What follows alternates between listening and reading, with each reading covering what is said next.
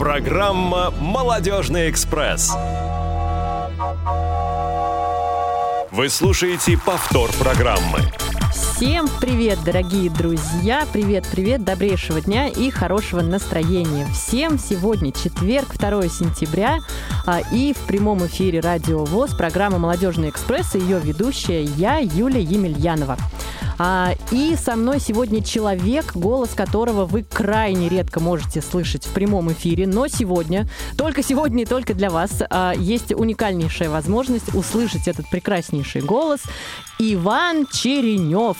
Прошу Я хотел еще добавить, что услышать меня можно, но если что-то пошло не так, например, какая-нибудь звукорежиссерская связь пошла в эфир, а при этом не должна была идти. Не должна была. Там обычно много нецензурной брани всякой бывает. В обычные, в обычные времена вы меня не слышите. Добрый день, уважаемые радиослушатели. Да. А, вы знаете, у нас на самом деле все а, как-то так получилось последние несколько дней перед эфиром, как в сказке, когда, знаете, а, вышел из леса серый волк и всех съел. А, у нас вот так же вышел из отпуска звукорежиссер и говорит такой, я, значит, придумал идею, я придумал вам гостя, я вот хочу, а, чтобы я провел программу. Так что, ребята дорогие, извините, сказал он моим коллегам, но я буду вести ее с Юлей. Я думаю, ну как-то не солидно отказывать такому известнейшему человеку на всю страну, вроде, да, Иван Черенев. Ну, нам еще жить в этой студии, как бы думаю, ну, надо соглашаться, что делать. Поэтому как-то вот так. Интересная история, мне да, понравилась. Да, понравилось? Ну, классно, да, да? я себе немножко новое узнал. Такие, вот, да. Вот. Ты обращайся, обращайся. А, я, я понял. Да. да. Буду иметь в виду. Имей, пожалуйста, в виду. А, и раз уж я начала про твой отпуск, тебе вот прям а, минуточку расскажи, как ты отдохнул, как вообще твои впечатления, да, отпуск, ощущения. Отпуск это хорошо, и, конечно, если бы он продолжился еще, я был бы не против, но в целом это то, что позволяет отдохнуть. Мы были в в Крыму, были в э, славном городе Глазове э, Удмуртской республики. В общем, название повидали все, и Крым, и э, Удмуртию, и, и даже немножко Москву, вот, и Нахабино свое И вернулись родной да. Нахабино, да. да. Вот, и поэтому мы здесь, поэтому, да, вот, кстати, о теме нашей сегодняшней программы, да, которая еще пока не озвучена, подземных приключений у меня не было сегодня. Mm, скучно, скучно. Но я думаю, что за сегодняшний час ты успеешь задать все свои вопросы, которые тебя, бедного, так беспокоят. Я знаю, как тебе близка эта тема. Поэтому давайте мы уже не будем долго говорить и перейдем к нашей основной рубрике. Есть тема. Да, а, ну, э, тема у нас сегодня, как вы поняли, уже подземная. И э, в гостях у нас замечательнейший человек с красивейшим голосом, богатейшей историей. Э, Даниил Давыдов. Здравствуйте, я тут просто параллельно сторис пощу в Инстаграм из эфирной студии. Так. И поэтому чуть было не забыл начать говорить. А ведь все-таки моя профессия это говорить в первую очередь, а не делать сторис. А я... Вы можете говорить, можете говорить долго. Я говорю, говорю. Да. Потому что я отсталый человек в современных технологиях, и меня компьютеры, а также смартфоны постоянно обижают. Я хочу от них одного, а они живут какой-то своей жизнью. Слушайте, мы с вами похожи в этом, Данил, правда. Да? У меня это сплошь и рядом. Это, это да. хорошо, я уже не чувствую себя одиноким. Не-не-не-не-не. Мне кажется, по сравнению... Вам вообще до меня далеко еще. Ваня знает. Какие мои годы? Все еще впереди. Это да. А, ну, расскажите нам, а, когда вообще, при каких обстоятельствах, как так сложилось, что вы стали диггером? Что вообще такое диггерство? Вы не поверите. Я диггером стал вот буквально с противоположной стороны улицы от э, здания радиостанции, вот где мы сейчас находимся. Так. Это была замечательная история. Я вообще э, интересовался подземельями с самого детства. И любимые мои книжки были те, в которых сюжет так или иначе связан с подземельями. И 90-е э, годы. А, ни интернета, ничего нету. И вот единственное, о чем, э, вернее, единственное, откуда можно было узнать о том, что под нашими ногами есть настоящий параллельный мир, мир подземелий, вот эту информацию можно было получить только из средств массовой информации. И я, конечно, хранил газетные вырезки, собирал журналы, если речь там шла о подземной Москве или вообще о подземельях. И так я узнаю, что, оказывается, есть диггеры, целый отряд диггеров, которые занимаются подземными исследованиями. Вообще не очень понятно было, чем именно занимаются диггеры, но было понятно, что вот есть такая группа, такой клуб или коллектив. Ну и, конечно, в первую очередь ассоциировалось это все, как будто это отряд МЧС. И я понимал, что мне, подростку, очень трудно туда будет попасть, потому что я в школу еще хожу. Но, тем не менее, я заглядывал в каждый люк, э, если он был открыт. Я даже сам отпрашивался у мамы, говорил, что я иду к соседу играть в приставку Дэнди, тогда появились приставки Дэнди. А сам брал монтировку и под покровом наступающего вечера шел куда-нибудь в соседний двор, в безлюдное место, открыть кол- колодезную крышку и посмотреть, что там внизу. Ну, конечно, ничего интересного я там не находил. И вот 9 а, мая 1999 года, когда Ходынское поле было еще заброшенным аэродромом, а вовсе не жилым районом Да-да-да, Москвы, как сейчас. а мы с моим приятелем э, отправились туда прогуляться. Бетонные плиты, тоненькие березки, которые растут через эти плиты между, между стыками. И вот мы, значит, ходим, бродим, и вдруг вдалеке появляется группа рабочих. Ну, непонятно, что за рабочие, чего они туда в праздничный день приперлись.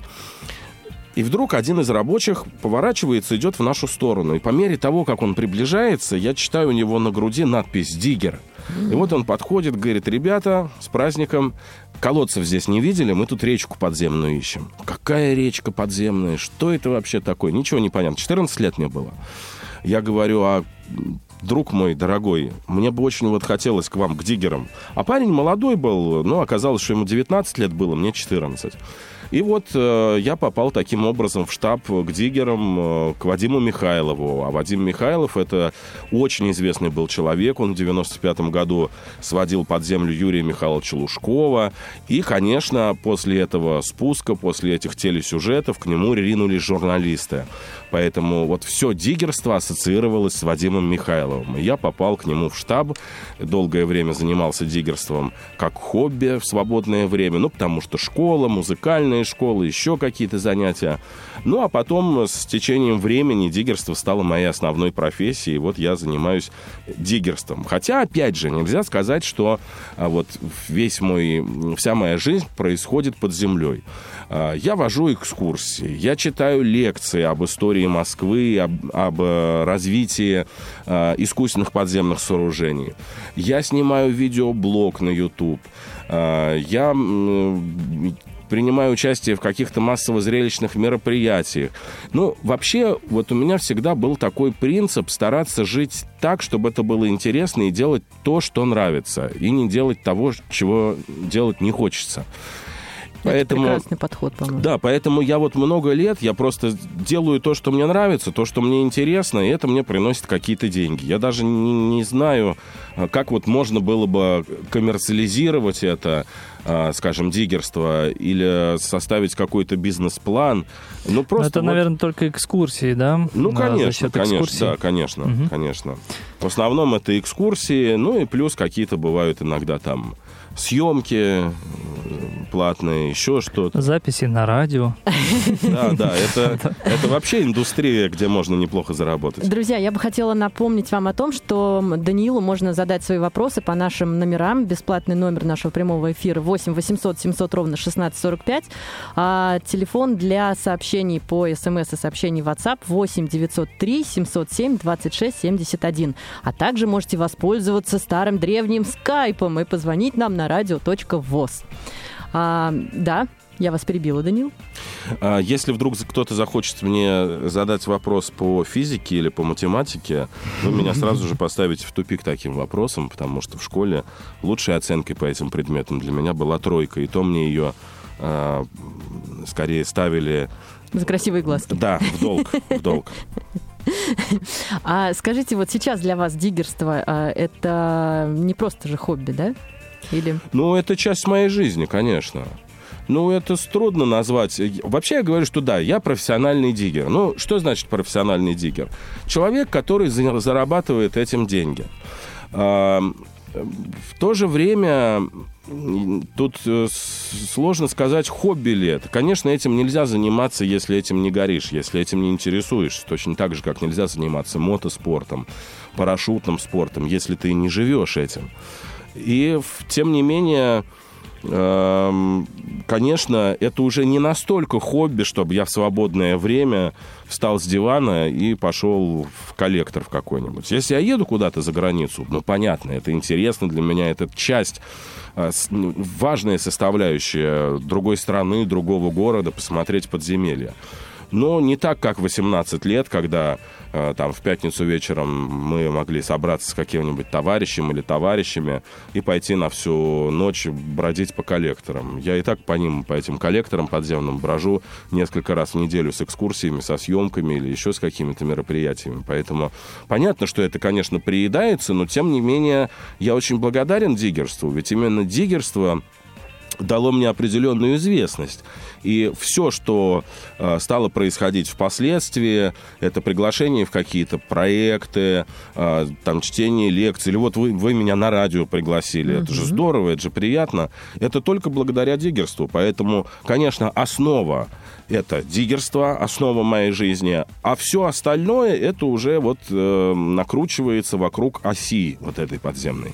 Ну вот вы сказали о том, что профессиональный диггер, э, диггер да, все-таки, а как, э, то есть это же не образование, да, определенное, и нет такого института диггеров, да, каким образом а, можно получить, э, то есть как это вообще измеряется, профессионализм диггера, да, то есть это количество, а, не знаю, там, удачных э, исследований, удачных походов под землю, а, каким образом это измеряется, профессионализм, и где этому можно научиться?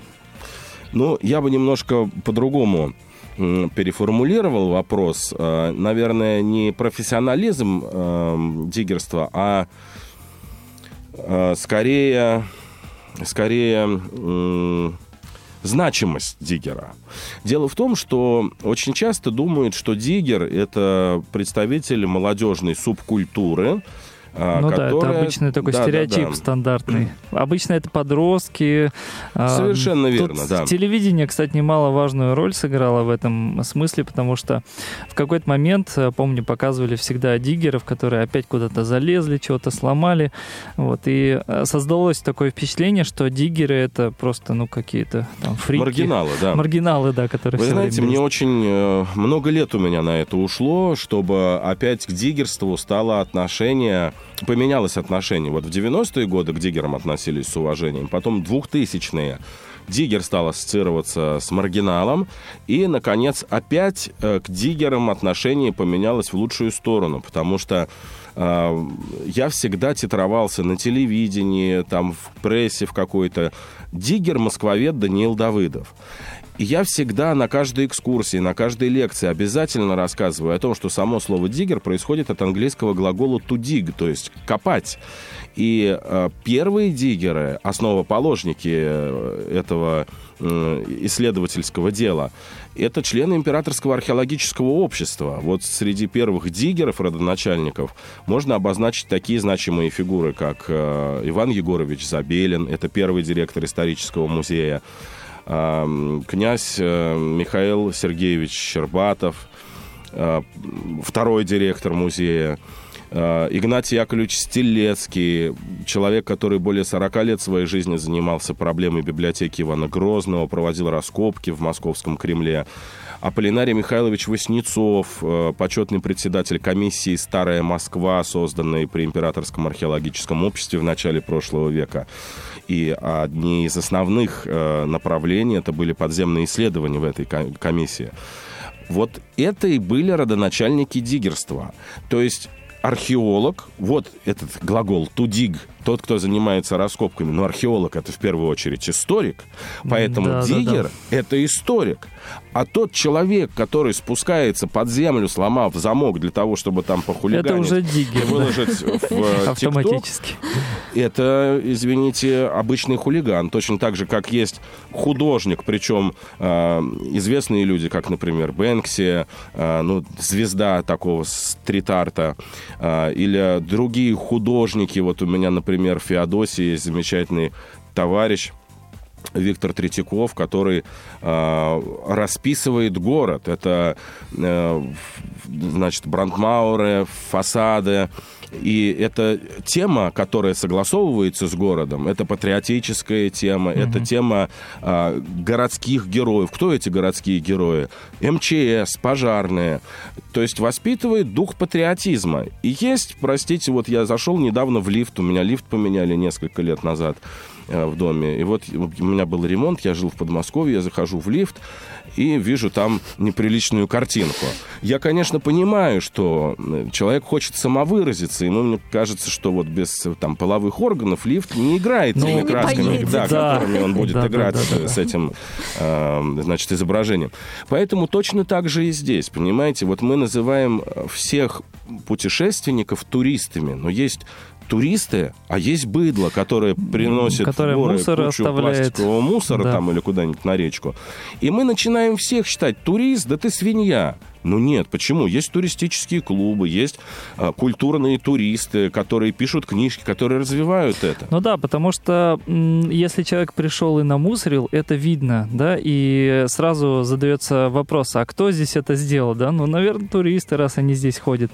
То есть я к тому, что а, действия деструктивного характера их виднее, и часто люди а, судят именно по таким действиям о целой группе людей. Совершенно верно. А Точно а... так же, как вот вот знаете, а, я как-то поехал в Милан и общался там с одним итальянцем, местным жителем, который говорит, ты знаешь, Даниил, вот все русские девушки, они мечтают выйти замуж за итальянца, они к нам приезжают, они очень вызывающе себя ведут, ходят в коротких юбках и вообще там чуть ли не вешаются, потому что вот они настолько имеют коммерческий характер и коммерческий склад ума, что, конечно, я был глубоко удивлен, когда познакомился с твоей супругой, когда познакомился со своей женой, у него жена русская. До этого я думал совершенно по-другому. И вот я э, сказал, Иван, вашими словами, что, к сожалению, э, деструктивные элементы, они всегда всегда заметнее, они всегда виднее. И с диггерством, наверное, такая же история. А вообще, если хочешь стать культурным диггером, нести э, какие-то, какое-то созидание, э, то есть э, спелео-школы, где можно получить прекрасные представления о том, как устроены подземелья. Хотя в спелео-школах в основном занимаются исследованием природных пещер. Это параллельная, но даже не близкая к диггерству а, область подземных исследований. А, можно пойти учиться на историка и на археолога, и вот это уже, наверное, ближе к диггерству. Поэтому, конечно, должна быть страсть. Подземелье должно сниться, подземелье должно интересовать с самого детства, ну, наверное.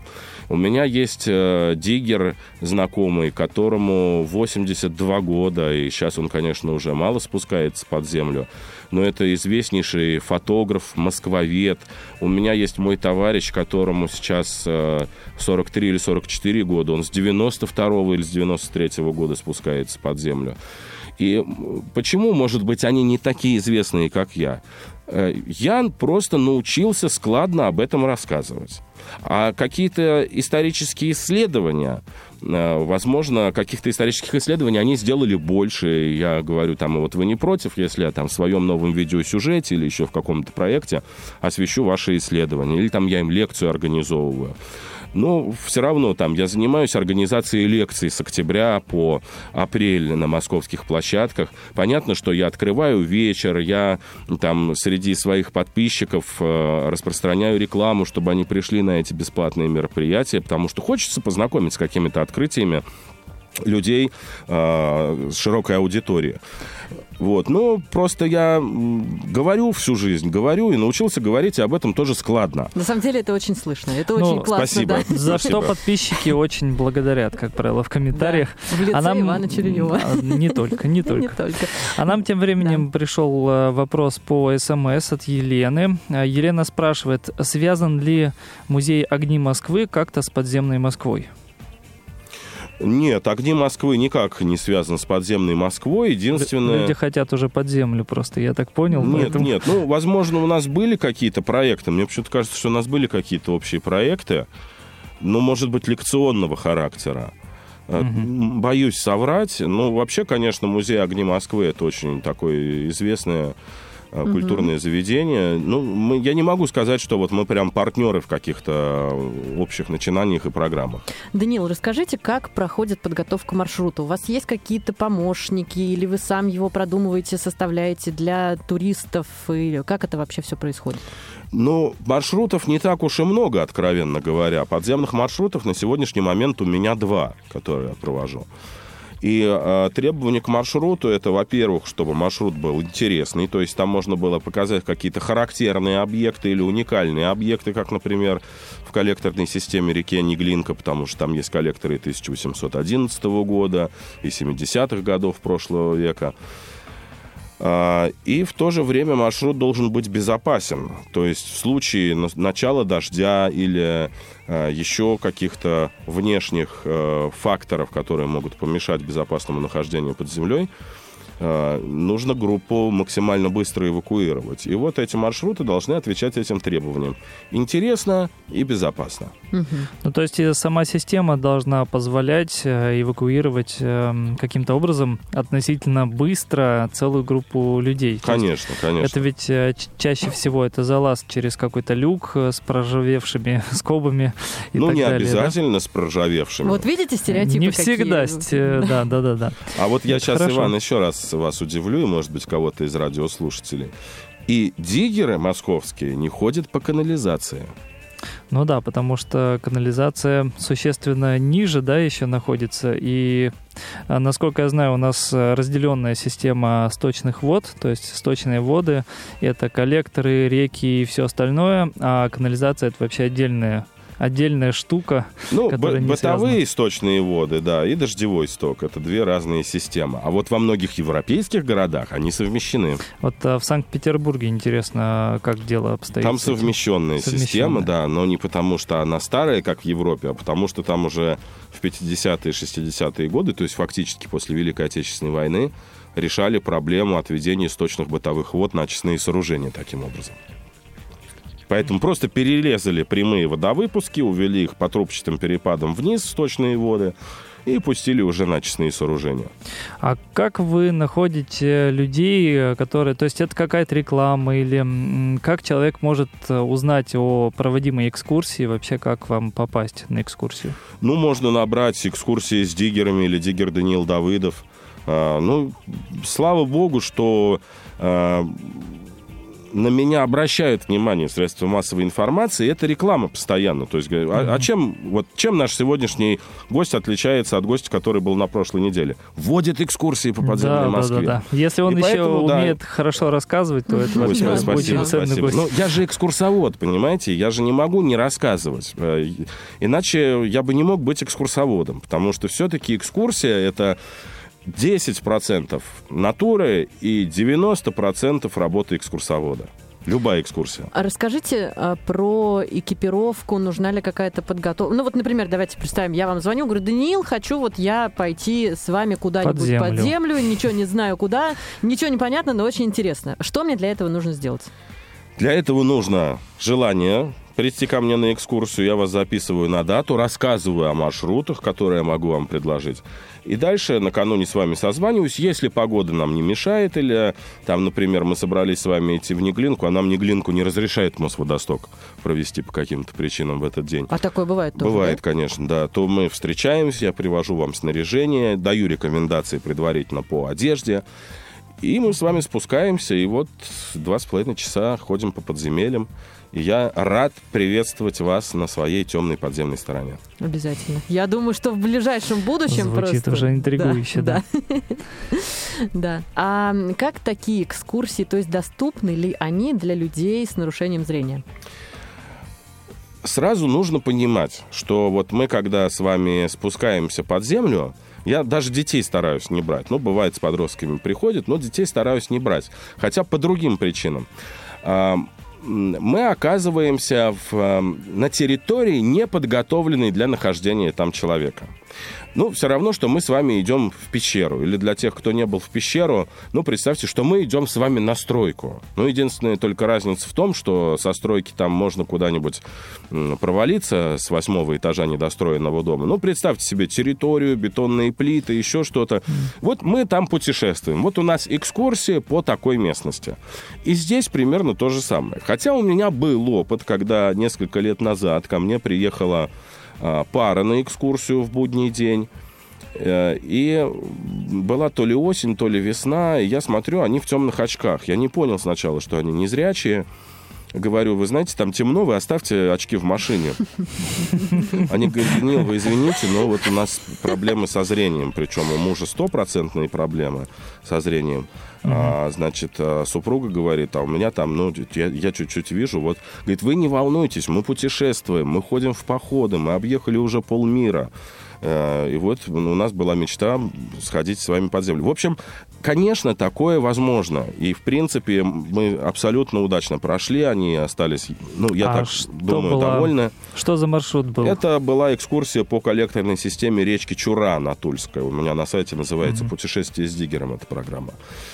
Вот. Э, но, понимаете, тут э, вот двух человек, будний день, ну, группа у меня набирается суббота-воскресенье большие, будний день, двух человек я могу провести, предупредить, уделить им больше внимания. Если, скажем, это будет уже будет 6-7 да? человек, угу. вот 7 человек, это у меня, в принципе, максимальная группа, конечно, я не смогу уделить такого внимания каждому. Поэтому такое возможно, но то же время это должны быть вот какие-то очень небольшие Все, мы группы. с Ваней будем первые. Да, ну Хорошо. и опять-таки люди должны, э, ну, понимать, куда они идут, и, соответственно, иметь, ну, хоть какую-то подготовку в плане реабилитации, чтобы не было вопросов, да, условно, а, что, что и как, да, то есть вопрос реабилитации ну, уже не должно быть, быть медицинских противопоказаний да. по физическим нагрузкам. Я не скажу, что там какие-то прям сверхфизические нагрузки, но людям с непривычки может быть и утомительно, и жарковато, и душновато, и снаряжение может показаться тяжелым.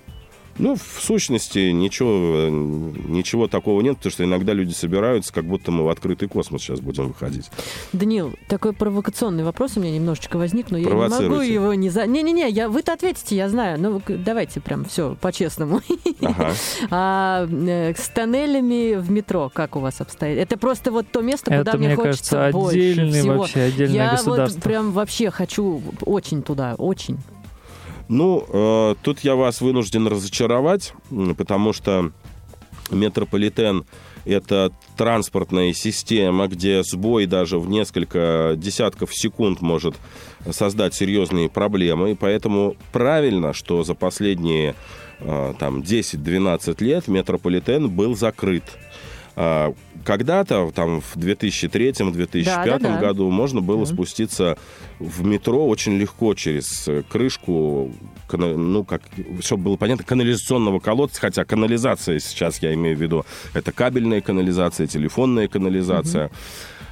то есть через крышку смотрового колодца или через вентиляционную шахту, которые, там, многие из которых были разломаны.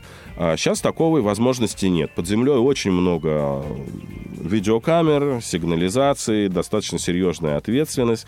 И мы должны понимать, что речка, по которой я проведу экскурсию, это все-таки э, система которая не настолько опасна, как метрополитен. Потому что метрополитен — это и высокое напряжение на контактном рельсе, и возможность падения в глубокую вентиляционный или кабельный ствол. Это уже совершенно другое уже. А если ночью, там же никого нет и никого не ездит? Ночью ну, нет. Технические работы Я люди говорю, производят. Что, да, сейчас невозможно уже туда попасть, но даже когда можно было попасть, бывало такое, что там мы с друзьями-диггерами собираемся идти в метро, и кто-то говорит там, ребята, а вы не против, если со мной вот друг будет или подруга? Угу. То есть человек, который вообще никак не связан с подземельями, но он узнал, что мы ходим, и говорит, ребята, а можно с вами? Да, пожалуйста. И мы иногда попадали в метро. Вот настолько было это просто и открыто. Сейчас это практически невозможно. Угу. Режимный объект, мне кажется, должен быть защищен, да, в ну, данном да. случае. Эх, все, все, всю романтику мне испортили. Ну, вам надо было прийти 20 лет назад. Тогда еще можно было, и, Тогда наверное, и можно было. под кремлевские Тогда стены были или или интересы, лучше, лучше кажется. 15 лет назад, потому что 15 лет назад я уже знал, как попасть в метро, а 20 лет назад я думаю, что я еще не знал, потому что мне 16 лет было. А, У Данила есть один ролик, эм, не помню сейчас про какую речку, и а, Данила там показывает один из рукавов а, подземной реки и говорит, что вот туда лучше не ходить. Там работает ФСО, они очень жестко принимают.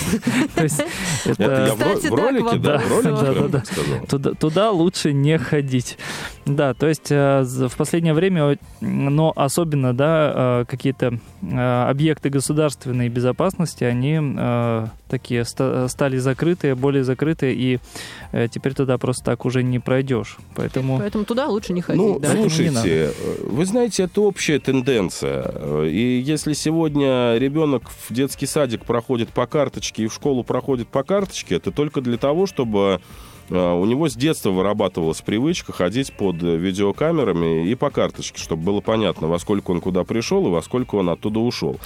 А, И вот мне кажется, что это, конечно, у ребенка будет подавлять с детства э, психику и ощущение свободы. То есть он уже будет тем человеком, который развивается в неволе. Поэтому если для меня сегодня удивительно, что в коллекторе речки поставили видеокамеру, и если пройти под этой видеокамерой, туда приедут там сотрудники каких-то силовых ведомств, то для следующего поколения это будет совершенно нормально, абсолютно нормально. То есть Какое как, как это можно да, пойти и не оказаться под контролем? Ну, вы знаете, вот я еще что хочу сказать. Я ехал недавно с дачи по Тверской области.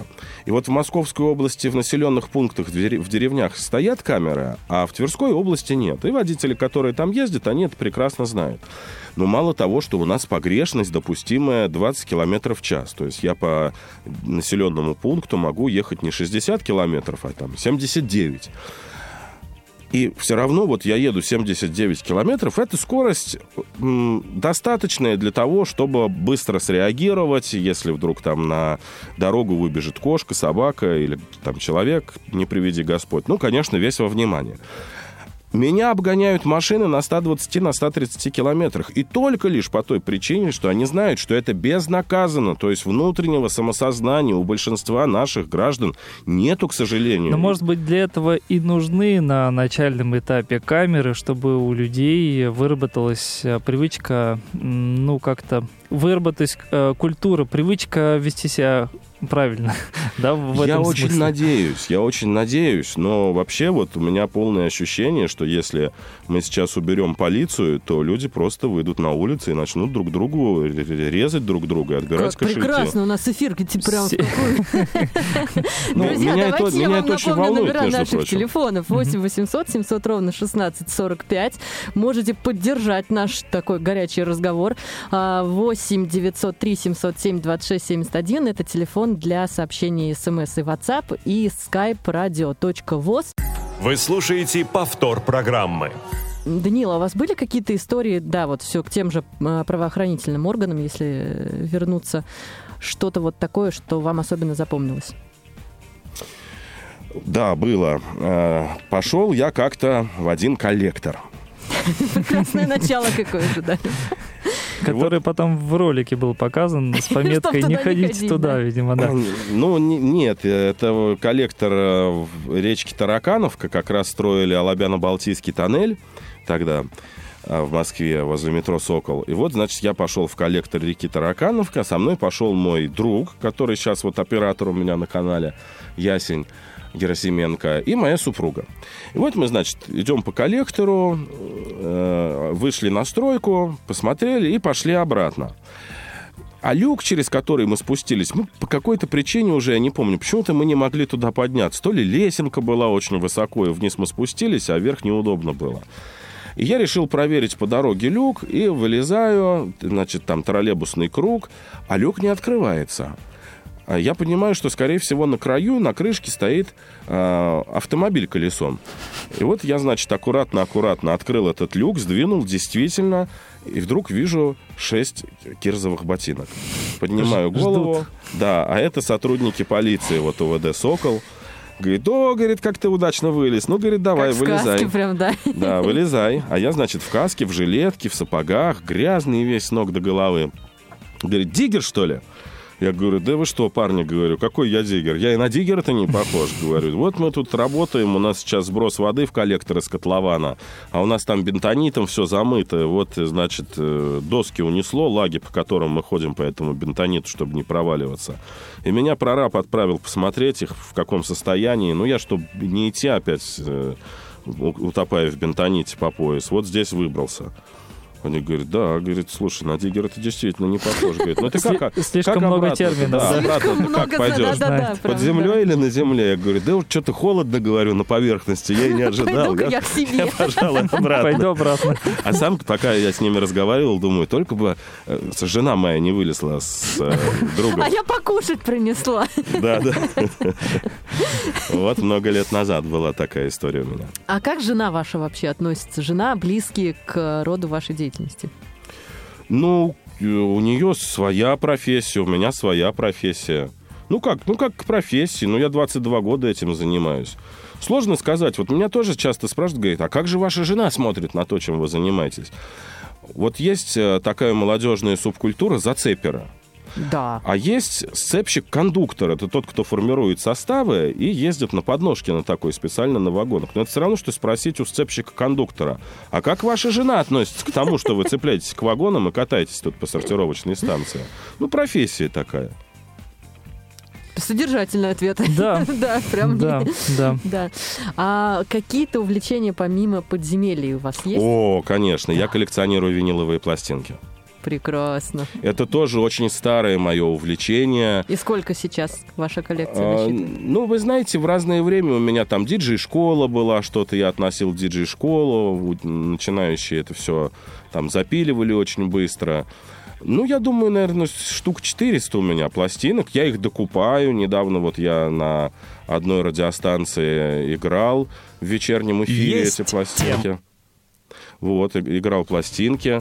Э, Я когда-то работал клубным диджеем, когда диггерство было как хобби. Вот у меня это осталось страсть. Я собираю диско-хаус, э, у меня есть вертушечки, и в- дома Слушайте, вот у меня круто. такой музы- музыкальный алтарь. Классно. Какая музыка преимущественно? Или цель, цель э, просто собрать пластинки, или, э, или есть какие-то увлечения в музыкальном плане?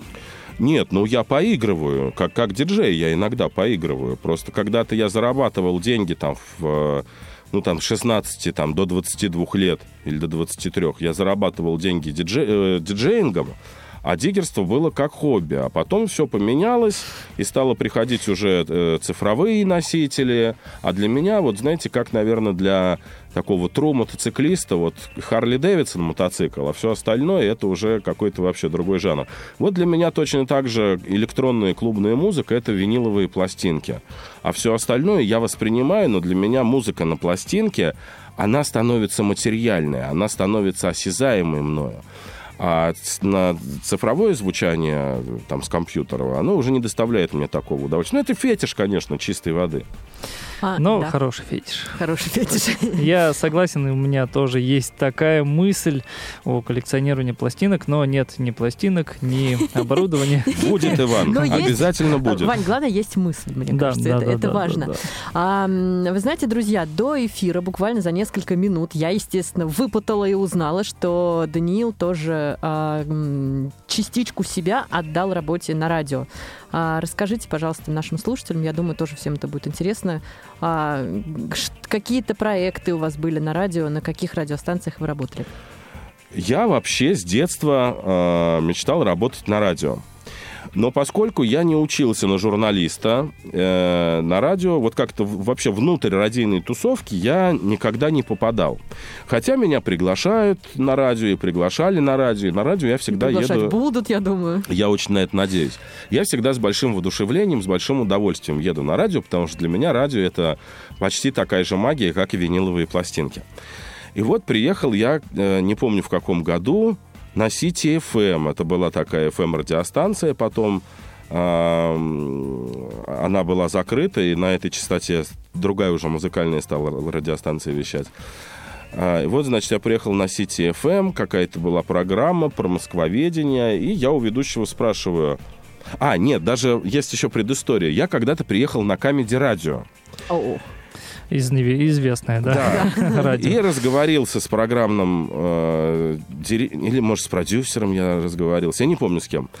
Он говорит, вот, типа, слушай, как классно, неужели ты на радио не работаешь? Я говорю, да вот не работаю. А, говорит, ну ты придумай какой-то вот, ну сразу с программы не возьмут, рубрику придумай. А там уже как-то одно за другое. Ну и я придумал рубрику, и как раз уже потом через там год или, может быть, полгода или полтора года, я не помню, поехал на City FM и говорю, вот у меня есть проект рубрики. И э, потом я уже встретился с директором, с главным редактором радиостанции, мы подкорректировали, и была программа «О тебе, Москва». Не программа, а рубрика, которая выходила каждый час. А, ну, очень простая такая была схема для того, чтобы люди не переключались, пока идет реклама, и внимательно слушали. После рекламного блока выходила какая-то короткая история о Москве. И я писал тексты, делал это все, и там уже в записи они все это ставили в эфир.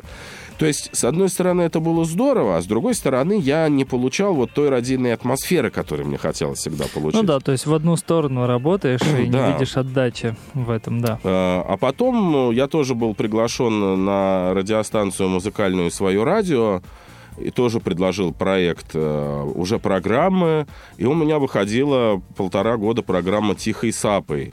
Вообще «Тихая сапа» — это подземный подкоп, под э, крепостными стенами. И, собственно, вот выражение сделать что-то тихой сапой, то есть сделать тайным образом, тайным подземным ходом. Такая вот игра слов происходит. И я, при, значит, каждую неделю выходила моя программа, я приглашал в гости различных специалистов, археологов, там, э, инженеров, машинистов метрополитена, людей, чья профессия связана с подземельями. И мы беседовали. Вот такой у меня родийный опыт. Отлично. У нас есть звонок. Нам позвонила Лилия. Лилия, э, говорите вы в эфире. Всем привет. Э, Очень интересно вас слушать. Э, Даниил, здравствуйте. Здравствуйте. А, Здравствуйте. У меня к вам два разноплановых, наверное, вопроса. А, Я хотела бы узнать, э, кто вы по образованию, связано ли как-то образование хоть, э, хоть каким-то краешком с вашей нынешней деятельностью? Это первый вопрос. А второй вопрос, на каких ресурсах интернет-площадках, э, может быть, в каких-то соцсетях э, вас можно найти? А Может, у вас есть э, телеграм-канал какой-нибудь, инстаграм, ну вот все, что все, где вас можно найти э, в сети, Мгм. через сеть. Значит, э, спасибо за вопрос. Отвечаю на первый. А, Образование у меня следующее. Я учился на детского писателя в литературном институте имени Горького. И так получилось, что, например, мой однокурсник, э, это тоже известный экскурсовод Денис Дроздов, у него есть свое экскурсионное агентство, он пишет книги об истории Москвы. И вот э, я тоже с, с этого курса, ну, я уже занимался тогда экскурсиями, правда, может быть, не так регулярно, как сегодня, а, но, тем не менее, уже такой проект был у меня. Э, По крайней мере, я пытался как-то стать экскурсоводом. А, Поэтому нет, у меня нету ни исторического образования, ни инженерного образования. А, Есть э, образование литературное. Детский писатель я по образованию, хотя э, детских книжек я не, изда- не издавал. Ну вот я Не- не очень, пришлось Да, я очень надеюсь, я очень надеюсь, что я все-таки доделаю в ближайшем будущем книжку, над которой работаю уже несколько лет. Это как раз книжка про историю Москвы, про историю подземелий и про меня как э, персонажа литературного, который вот все это видит, все это пропускает через себя. То есть фактически там очень много э, действительно событий, которые происходили со мной. И второй вопрос по поводу соцсетей. У меня есть э, канал на Ютубе, называется «Диггер Даниил Давыдов». А, Там много сюжетов и о подземельях, и об истории, и о поездках. И В Инстаграме я тоже «Диггер Даниил Давыдов». Начинайте вводить слово «диггер», и сразу же, вот если вы по-английски начинаете вводить, Выплывает то... Даниил да, сразу Давыдов. Даниил Давыдов. Если по-русски, то не, не сразу. А, ну и вот, в общем, можно, можно просто набрать в гугле «Диггер Даниил Давыдов» по-русски, и будут предложены и мой сайт с расписанием экскурсий, и мой канал на Ютубе, и Инстаграм. Мне кажется, продолжая тему образования, тут пришла смс от э, Дмитрия. Дмитрий пишет, «Э, Данил, а как вы относитесь к теме того, что Москву закопали? Мне кажется, это самый любимый вопрос э, для Данила. Ну, вообще а, для экскурсоводов. А именно Политехнический музей. Да. Ну, мы с вами должны понимать, что разбирая каждый объект, ну, то есть политехнический музей — это один объект, там, я не знаю, какое-то другое здание — это второй объект. Вот разбирая историю каждого объекта, его архитектурные особенности, а, мы должны понимать, что это тема огромной беседы и научных исследований. И э, почему я не считаю альтернативную историю наукой, потому что альтернативная история не накопила того багажа документальных сведений, археологических сведений, которыми обладает э, история академическая. Мне кажется, альтернативщикам это не мешает. Не мешает, нет. И когда мы с вами смотрим какой-то ролик на Ютубе любого альтернативного автора, понимаете, он касается тем, каждая из которой тема научной докторской диссертации – и в 40-минутный ролик мы при всем желании не можем уместить закопанные этажи, мегалиты, э, там, я не знаю, Тартарию, еще что-то это каждым нужно заниматься отдельно. Но понятно, что многие ученые, многие исследователи, ну вот, допустим, Фоменко и Носовский, такие основоположники альтернативного взгляда на историю, в 80-е, в 90-е годы они делали очень интересные исследования. Они досконально прорабатывали какие-то темы. Но когда это стало популярно, а любой взрослый человек хочет прикоснуться к какому-то чуду, это же, понимаете, что тут очень интересная коммерческая формулировка произошла. Теория заговора, сказка, ну или не сказка. Ну да, то, то что а, нельзя опровергнуть, да. но и подтвердить Кто-то запрещает, нельзя. правду не рассказывает. Значит, историки нам врут. Э, так вот, это все, конечно, очень привлекательно для зрителя, читателя. И вот Фоменко и Носовский – это действительно серьезные крупные историки, пока они не, не стали заниматься коммерцией.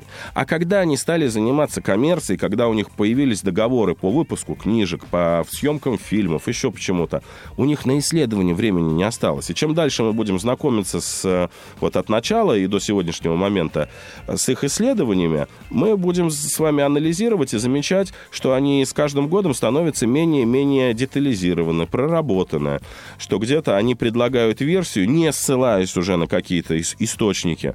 Поэтому я не против альтернативной истории. Более того, я за альтернативную историю.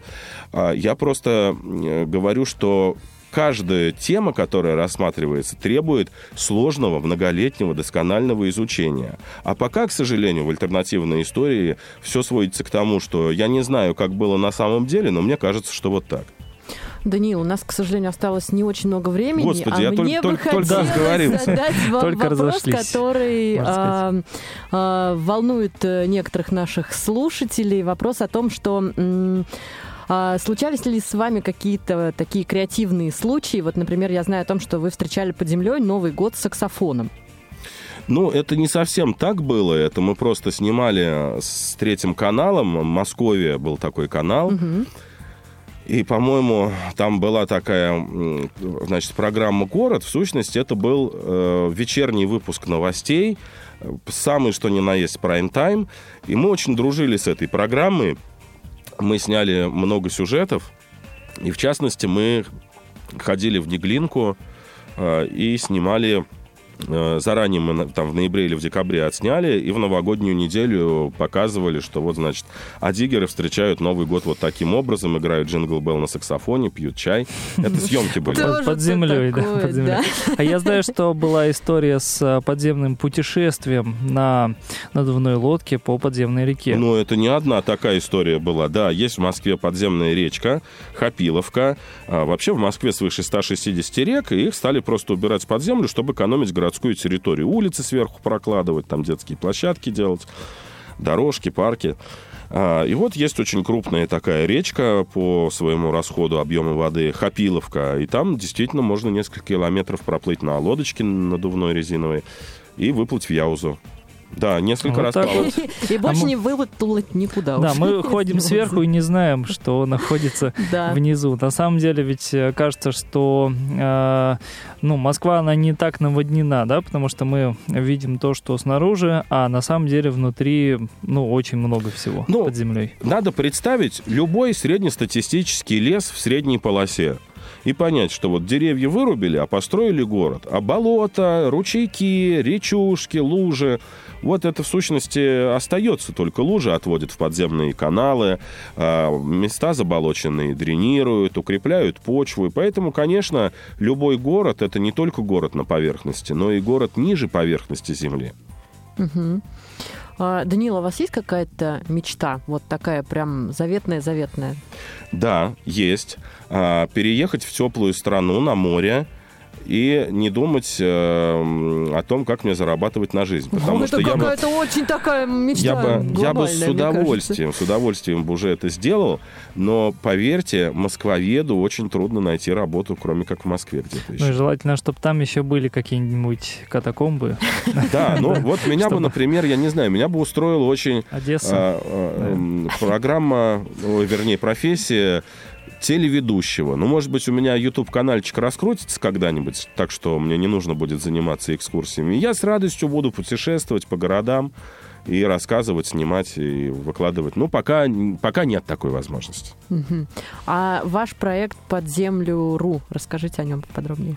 Это мой экскурсионный проект, очень старенький, а, с 2004 или с 2005, вернее, года он существует. А, Проект «Под землю.ру» — это вот экскурсионный проект, в рамках которого я провожу экскурсии.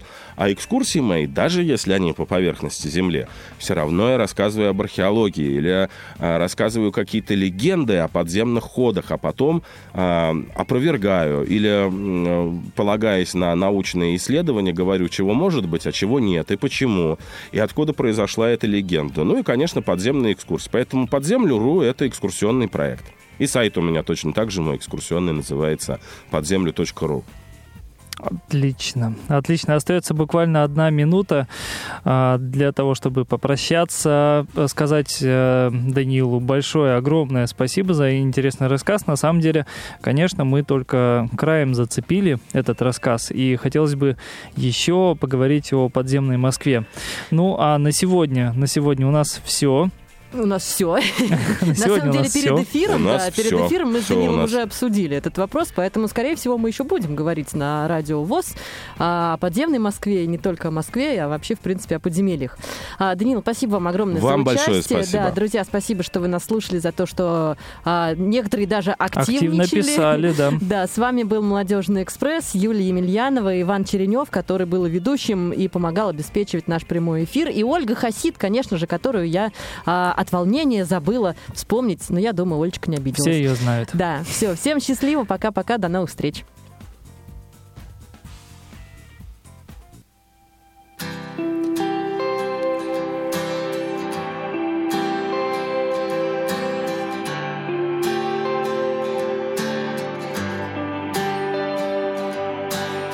Послушай, как бьется сердце земли, Свое тепло отдавая живущим. Прислушайся к свежим ветрам живым, На всех континентах для нас поющим. Каждый день мы делаем шаг вперед, Приближая светлое завтра. Оно уже рядом, оно придет, Как большая любовь внезапно. Эй, Слышишь, ты не один, где б ты ни жил и кто бы ты ни был. Впереди, одно на всех солнце и синее небо. Эй, кто осветит путь и согреет своим теплом вновь и вновь. Эй, это атомная любовь, наша атомная любовь.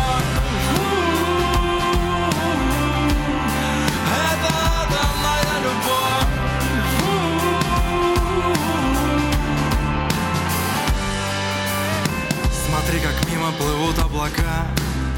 Цепляюсь руками за верхние этажи Смотри, как грозы смывают пыль Втыкая в землю огненные ножи. Каждый день мы смотрим друг другу в глаза Хмурые, веселые, робкие и отважные Пытаясь друг другу сказать Сказать самое важное. Эй, слышишь, ты не один где б ты ни жил и кто бы ты ни был. Эй, у нас все впереди одно всех солнце и синее небо. Эй, кто светит путь и согреет своим теплом вновь и вновь. Эй, это атомная любовь.